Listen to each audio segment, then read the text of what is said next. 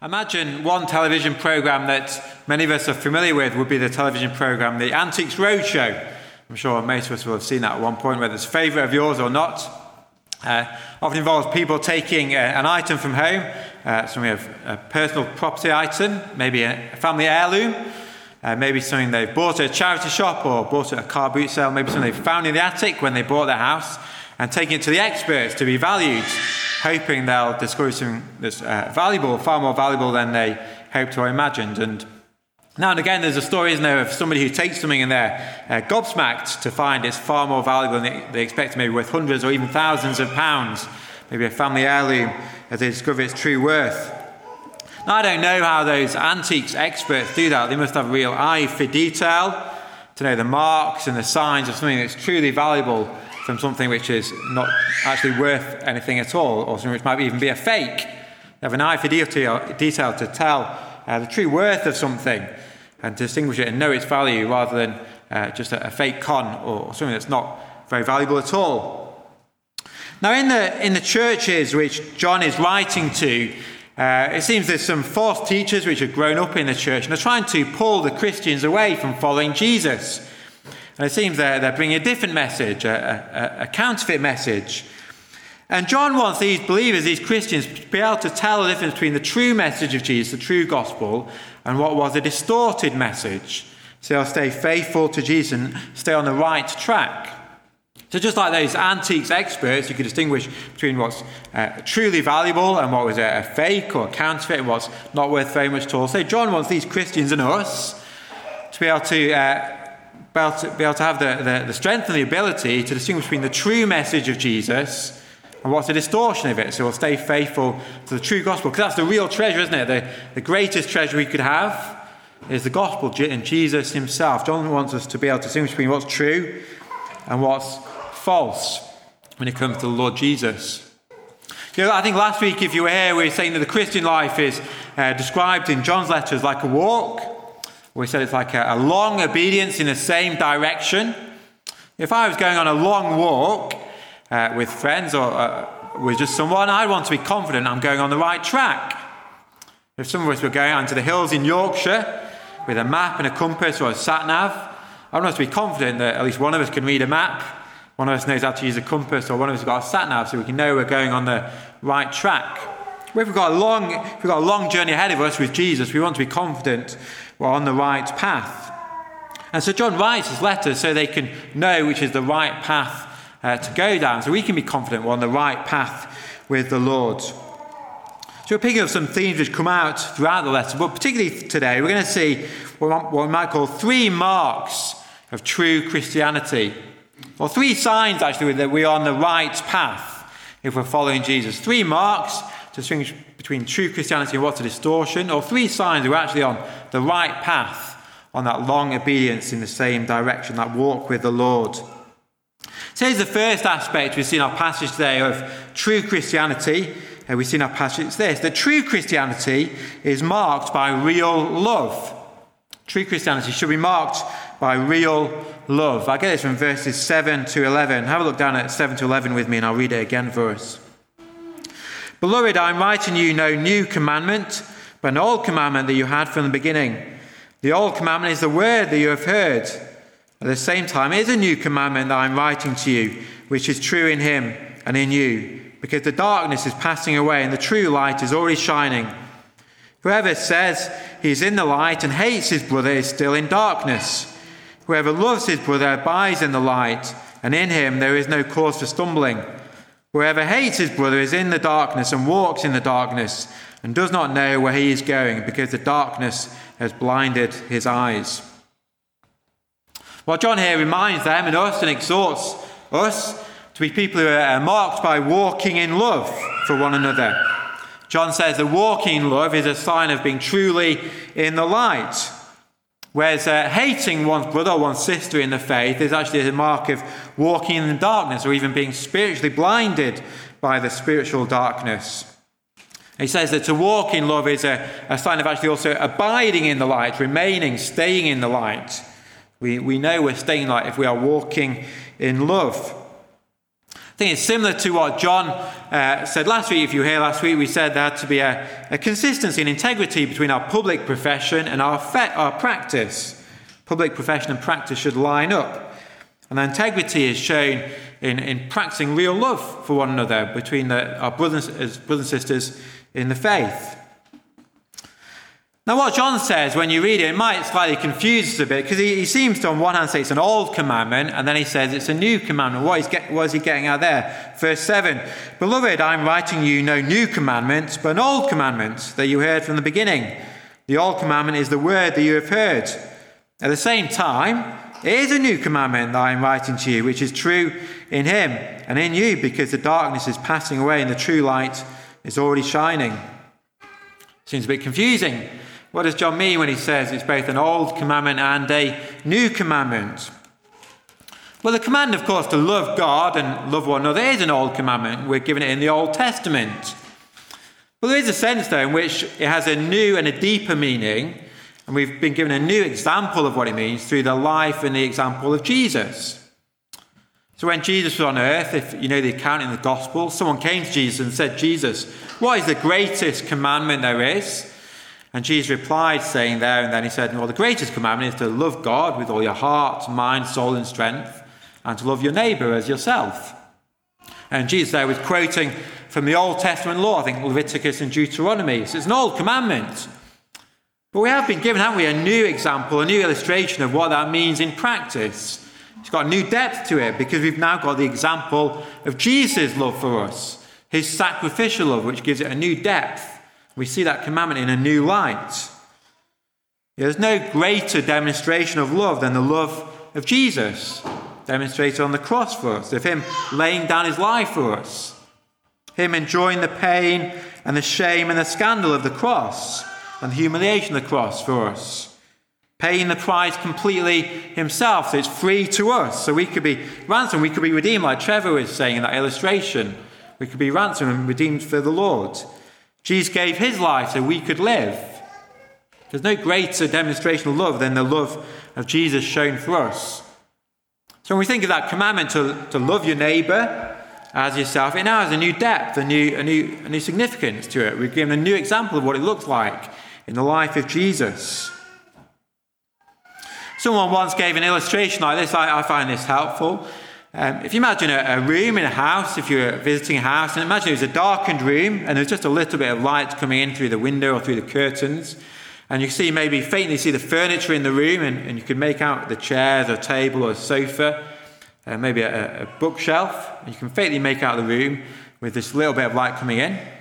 Then someone comes in and they switch on the light, and you can then see the whole room clearly because the light's been put on. You can see exactly where the furniture is and the, the shades and the colours and different things in the room. You see it clearly. When it says in the Old Testament, everything was there in the Old Testament already. It was all in place already. That commandment was there in the Old Testament.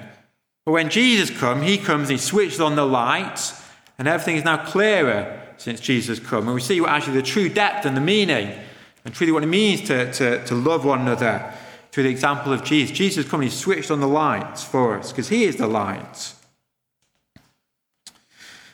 I think you know, one of the most famous passages about love in the Bible would be, of course, uh, 1 Corinthians 13, the love, the famous love passage. Maybe uh, it's often read, isn't it, at weddings? 1 Corinthians 13, although it's not written about weddings really. Maybe some of you, if you're married, might have had 1 Corinthians 13 read at your wedding. You might have heard it read at weddings. But some people have actually argued, and I think it's quite helpful, that in that passage, 1 Corinthians 13, if you read it, we can actually, in a sense, insert the name of Jesus wherever it says love. So I've done this for us, it come up on the screen, I think, where uh, Paul says this. Imagine inserting Jesus' name where we find the word love in 1 Corinthians 13. So it says this Jesus is patient, Jesus is kind, Jesus does not envy, Jesus does not boast, Jesus is not proud, Jesus does not dishonor others, Jesus is not self seeking. Jesus is not easily angered. Jesus keeps no record of wrongs. Jesus does not delight in evil, but rejoices with the truth. Jesus always protects, always trusts, always hopes, and always perseveres. It's a beautiful description of the character of Jesus, what he's like in his humanity, his perfect humanity, his character, his love.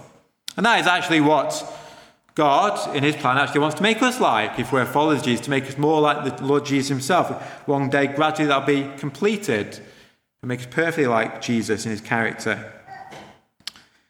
Now, it might actually well be the more, the, might be the truth this morning, if we're being honest with ourselves, we were being honest before the Lord, it might be the truth for some of us actually this morning, we are actually harbouring hatred in our hearts. I don't know your hearts. Uh, you don't know everything in my heart. So it might be the case for some of us. We are harbouring hatred in our hearts for our brothers and sisters in the faith. And so God's word this morning does say to us, and I think God is saying to us through his word, if that's the case, we do actually need to deal with that. That is inconsistent with following Jesus. If, we've got, if we're harbouring hatred in our hearts, God's word says to us this morning we have to address that. We can't hold on to that. We want to keep faithfully following Jesus. Actually, the passage gives us a number of warnings about the, the dangers of continuing to walk in darkness. He says, uh, if you walk in darkness, you might stumble. I think the stumbling there, as we'll see, is actually uh, being more vulnerable to stumbling over false teaching. If we're walking in the dark, we'll be more uh, likely to be uh, taken in by false teaching and stumble over it. He says people who walk in the dark might not even know where they're going, verse 11. And of course, if we're walking hate, harboring hatred or walking in darkness, actually, we're, not going to fully enjoy God's light, are we? We'll not enjoy the, the fullness of, of God's light and what it means to bask in God's light. So, how, so we are to walk in the light. That's a, a, sign of true Christianity. We, we need to be growing in that. Maybe we need to pray that we'll grow in love for one another. Ask God to help us grow in love for one another. Well, how can we do that then? How can we practically grow in love for one another? Well, I thought some suggestions. These are simple things. I'm sure you might come up with some ideas yourself. Uh, uh, practical, concrete things we can do to care for one another, love one another. Things like checking in on how people are doing, texting someone a verse during the week to encourage them, spending time with people, praying for people, praying that God would help us to grow in love, and serving others uh, and it can just be serving people in low key ways. It doesn't have to be something big and grand. It can be serving one another in low key ways, and maybe other things you can think of. I'm sure you've got some good ideas yourself. So, true Christianity is marked by real love. Let's go on to the second mark then of true Christianity. If we want to distinguish between what's true and uh, what's not true, we want to be sure we're on the right path. Well, true Christianity gives real assurance. So, our second mark today. True Christianity gives real assurance. I get this from verses 12 to 14. So, have a look down at verse 12 to 14 with me again. I'll read it again for us. It says this I'm writing to you, little children, because your sins are forgiven for his name's sake. I'm writing to you, fathers, because you know him who is from the beginning. I'm writing to you, young men, because you've overcome the evil one. I write to you, children, because you know the Father. I write to you, fathers, because you know him who is from the beginning. I write to you, young men, because you are strong, and the word of God abides in you, and you have overcome the evil one. I think these verses get quite close to the heart of John's letter, and he wants to give them assurance that they really do know the Lord Jesus, they really do know God, they're on the right path. He repeats what he says a number of times to them because he wants to really, uh, he wants these truths to settle into their hearts, so they'll be assured. Some people have said these verses are almost to be like a transition point, a turning point in the letter. So, chapters 1 to 2, John reminded them of the message. He brought them the message of the truth of the gospel, the difference between uh, light and dark, truth and lies, and the message of Jesus. And then after this, uh, uh, this, this, this uh, word of assurance. He then transitions in the, the rest of his letter, speak more uh, directly about false teachers and some of the dangers and worldliness which they need to be, be aware of. So this is like a, close to the heartbeats of what John wants to say in his letter to them. And he actually says this is why he's writing, isn't he? He says, I'm writing to you so you can have these things, so they can be assured. Now, I think there's only one other verse in in John's letter I'm aware of, where he makes really clear and he says explicitly that the reason, his motive, his intention for writing. It's right to the end of his letter, it's uh, chapter 5, verse 20, where John says this. He says, And we know that the Son of God has come and has given us understanding so that we may know him who is true, And we are in him who is true, in his Son Jesus Christ. He is the true God and eternal life. John's saying there his reason for writing, his whole motive for writing, he wants them to be confident, to be sure they know Jesus, the true Jesus, to be, to be confident they have that relationship with him. So as these false teachers are trying to take them, astray, uh, take them astray, they'll know that's a false path not to listen to them. Now, going back to chapter 2 and these verses, yeah, John's saying to them, isn't he? He's saying he can see good fruit in them. John, who knew Jesus for himself, spent three years with Jesus, he could see good fruit in them. John was confident they knew Jesus, they knew the Father. He was confident their sins have been forgiven in Jesus' name. They've overcome the evil one. John's confident they are on the right path. So carry on, keep going, persevere. Don't listen to these false teachers. Stay on the right path. I'd like to say, I think all these blessings and this status John talks about here, uh, this, I don't think this. I don't think we should take. Uh, I don't think we should allow the, the, kind of masculine terminology when it talks about fathers and young men. I don't think that should allow us to obscure the fact actually these blessings and this status are true for any Christian, both male and female. Any uh, anyone, male or female, if you're following Jesus, these blessings and this status is true of you you can know with assurance that your sins are forgiven. You can know with assurance you know the real Jesus and you know God the Father. And you share in Jesus' victory over the evil, and you can know that with assurance. So John says, keep going, press on, persevere, don't give up. I wonder if you've ever had the experience in your own life of uh, wondering if perhaps you're on the wrong track as a Christian.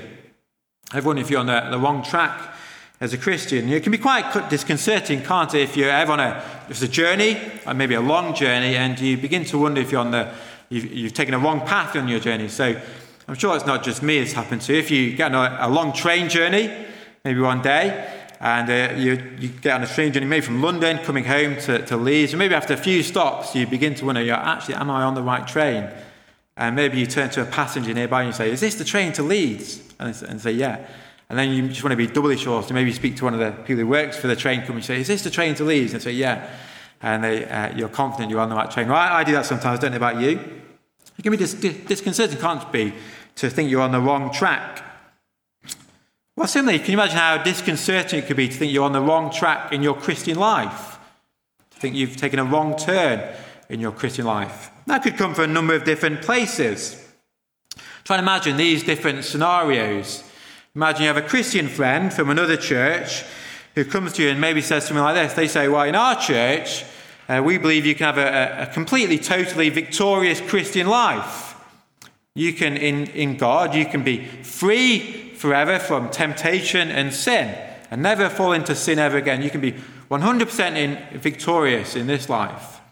And you might think so, well, that sounds great. I've not got that. Maybe there's something I'm missing. I don't think that is what the Bible promises us, by the way. But you can understand that, that might be disconcerting. You think you're on the wrong track. Or years ago, people used to say things like this. People used to say, oh, yeah, have you had the baptism of the Spirit? You know, you, uh, you become a Christian when you follow Jesus, but there's this second stage, second stage when you receive the Holy Spirit. Have you had that baptism of the Spirit? Have you had that second subsequent experience? And you could think to yourself, well, I'm not sure if I had that. I wonder if I'm on the wrong track. Is there something I'm missing? Which, in case you don't know, I think God's word says we receive the Holy Spirit when you accept Jesus. It's the Spirit of Jesus. So when you accept Jesus, you get His Spirit as well. Or imagine it could come this way. Imagine a scenario many of us would be familiar with. You could get a knock on the door one day, and it's the Jehovah's Witnesses at your door.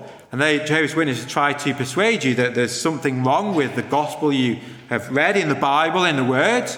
They say they've got a different message. They think their message is better than the gospel read in the Bible. And you think, well, maybe I'm missing something. Maybe I need to listen to what they say. Maybe I'm on the wrong track. It can be disconcerting, can't it, to think we're on the wrong track. You see, John wants them to be sure he wants us to be sure if, we, if we've listened to their message, the message of the apostles, if we know the gospel, we don't need to be worried. We're on the right track. Keep going, persevere. If you know uh, the message of the gospel from the Bible, you can be confident and you're following Jesus. You know the real Jesus, you know God the Father, Your sins have been forgiven, and you're on the winning side. You're, you're among those who overcome the evil one. Keep going, persevere. Be sure of it. Don't worry, don't, don't turn back. And John also, I think here, and I want to pick this up, John gives a little insight of how we can be strong in the fight. How we can be strong to keep fighting as Christians. It's there in verse 14. He says, I write to you, fathers, because you know him from the beginning. You know him who is from the beginning. I wrote to you, young men, because you are strong, and the word of God abides in you, and you've overcome the evil one. John says there, the way we remain strong in the fight is through letting Jesus' word abide in us. Uh, uh, letting his word abide in us and us abiding in it. It's being faithful to his word, being faithful to his message. So it's through the word that we're strong for the fight. If you're going a, a long journey, you want to be strong for that long journey. We're kept strong through the word of God. Uh, I help and some of us go to uh, the Wednesday morning growth group uh, City Church. It's a good growth group. There's a lot of people attend. We, we enjoy meeting on a Wednesday morning. And at the moment in the Wednesday morning growth group, we're going through the book of Revelation, like Trevor read from the book of Revelation. We just this last week, we were looking at Revelation 12. And in Revelation 12, it talks about the spiritual fight and how the evil one attacks the saints and makes war on the saints. And in Revelation 12, it says how the saints uh, overcame and won and persevered. And it says in Revelation 12 that they conquered him by the blood of the Lamb and the word of their testimony. That was their, their, their, strategy for fighting, for winning the battle by the blood of the Lamb, the blood of Jesus, his sacrifice on the cross, and by the word of their testimony, the testimony to Jesus. They were faithful to the gospel. Whereas John says here, the word of God abides in you. So, the way we're strong for the fight, the way we're strong to keep going on this long journey, this long obedience in the same direction, this walk with the Lord, is to letting His word abide in us, us abiding in it, feeding on it, letting His word make you strong to keep going. So then, true Christianity is marked by real love. True Christianity gives real assurance. And here's the last thing, last signpost we need to uh, listen to this morning. It says that true Christianity heeds a real warning. True Christianity heeds a real warning. This is from verses 15 to 17. So let's look down at these verses in this last point this morning. Verse 15 Do not love the world or the things in the world. If anyone loves the world, the love of the Father is not in him. For all that is in the world, the desires of the flesh and the desires of the eyes and the pride of life, is not from the Father, but is from the world. And the world is passing away along with its desires, but whoever does the will of God abides forever. Well, after giving those assurances, John transitions now into the second part of his letter, and here he's starting to speak more directly about some of the dangers they face, these false teachers, and here about the danger of worldliness. He puts his finger on this issue of loving the world, he called, or, or worldliness. And it's a kind of love, isn't it? It's clear it's different to the love he was talking earlier, how we're to love uh, the church family, love the Lord, love one another. But there's a love here which he warns us against. And you might know that in past generations, I think former generations of Christians would have talked about worldliness quite a lot. It's maybe something we don't talk about so much these days about the dangers of worldliness. Uh, but what exactly does John mean when he talks about not loving the world? Because you might know, if you know John's Gospel, and probably the most famous verse in the Bible, John 3:16, it says, "For God so loved the world that he gave his one and only son." But here John says, we're not to love the world. What is going on? How, how do we put those two things together? When on the one hand, John says God loved the world, and we are to love non Christians, to love our friends and the church family, but then John says we're not to love the world. So, what is going on there? How do we put those two things together? Well, I think it's really helpful to know that actually in the Bible there are two senses in which it talks about the world. So there's a sense in which the world is the creation, and God made a good creation, a good world, and we should thank God for it, and we can enjoy it and enjoy all the good things in the world which God has blessed us with and God generously, uh, abundantly gives to us. So there's that sense of the world. But there's also another sense the Bible talks about the world as the world is the, the rebellious order of humankind, of humankind turning its back on God and rebelling against its creator. So the world is the, just the creation, how God made a good creation, and we can enjoy that and be thankful for that and use it and make the most of it, enjoy the sunshine and, and, and the weather. But then there's also world in the sense of a rebellious human order, which is rebelling against God. And here it's clear when John talks about the world here, not loving the world, he means that rebellious human order which has turned its back on God. And John mentions three areas of worldliness. He talks about the desires of the flesh, the desires of the eyes, and the pride of life. Let's look at them each in turn. The desires of the flesh. Take it that's talking about sinful cravings, the sinful flesh to be governed by sinful desires rather than being governed by the will of God. There's the desires of the eyes, that's to be uh, living for materialism and greed, the things I can see that I want, that maybe I covet, to be, to be governed by materialism and greed. And then there's the pride of life. That's uh, boasting in our achievements and in our acquirements and being proud in them rather than boasting in God and being humble before God and seem to lift myself up rather than lifting other people up. So, sinful desire, sinful greed and materialism, and sinful boasting rather than loving God and, and living by His will.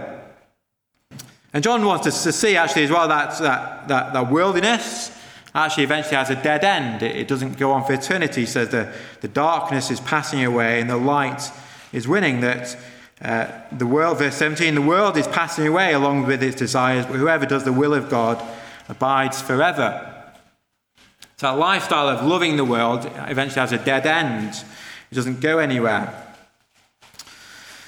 Yeah, I think one of the reasons why John writes this in his letter and leading into the rest of the letter, and why John says this to us, is because I think John knows that if we are people who love the world and, and uh, fall in love with these things he mentions, actually we'd be a lot more vulnerable and perhaps a lot more susceptible to false teaching and varieties of false teaching.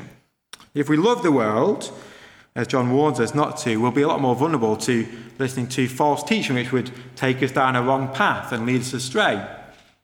So I used to use your imagination just for a few minutes. Imagine, if you would, that uh, a false teacher comes along and uh, this false teacher says, you know, you don't need to worry about sin. You don't need to worry about consequences sin. You know, God's a nice God. God will uh, turn a blind eye to all our sins that we do. Uh, God won't ever hold us accountable. You, know, you don't need to worry about sin. Well, you can imagine if you're a person who uh, loves the desires of the flesh, then that kind of false teaching might be quite tempting, wouldn't it? It'd be quite seductive to listen to that false teacher and tell us actually we don't need to worry about the flesh. Or imagine if you're the sort of person who uh, loves the desires of the eyes and wants to be greedy and materialistic, who thinks that uh, you know, whoever has the most toys wins at the end. And then a false teacher comes along and says, you know, if you listen to my, my teaching, you can be really rich and wealthy, extremely wealthy. God wants you to be extremely wealthy. You can name it and claim it. It's God's desire for you to be uh, abundantly wealthy. If you're someone who uh, loves the desires of the eyes, of greed and materialism, that kind of false teaching is going to be quite tempting, isn't it? It's going to be quite seductive. John knows if we love the world as he describes it, we're going to be much more susceptible to false teaching. Actually, later on, in chapter 4, verse 5, he says this. He says, I think it's first come up on the screen. He says, speaking of these false teachers, they are from the world and therefore speak from the viewpoint of the world, and the world listens to them. They are from the world and therefore speak from the viewpoint of the world, and the world listens to them. John doesn't want us to go down that wrong path, he wants to stay on the right path. So, how is it then that we can make sure we're on the right path, keeping going? How can we stay on the right path, not be led astray? Well, I think the answer is there, there in verse 14 for us, where he says, I write to you, young men, because you are strong and the word of God abides in you, and you've overcome the evil one. Continue to let, hold on to Jesus' word, God's word. Let God's word abide in you, keeping yourself, keeping your own nose in God's word, being faithful to God's words. And as we stay faithful to God, we also stay close to Jesus and close to the Father, and we share in Jesus' victory over the evil one. So I write to you because you are strong, and the word of God abides in you and you have overcome the evil one. And there will come a day at the end of our own journeys, so when Jesus comes back, there will come a day when darkness and evil will be banished altogether. When light will win, darkness will be cast out. We'll no more have to fight against sin and temptation and the temptation of the world, and we'll see the Lord face to face. Uh, and we'll share in his eternity forever with him. So press on, keep going. You're on the right path. Let's pray together.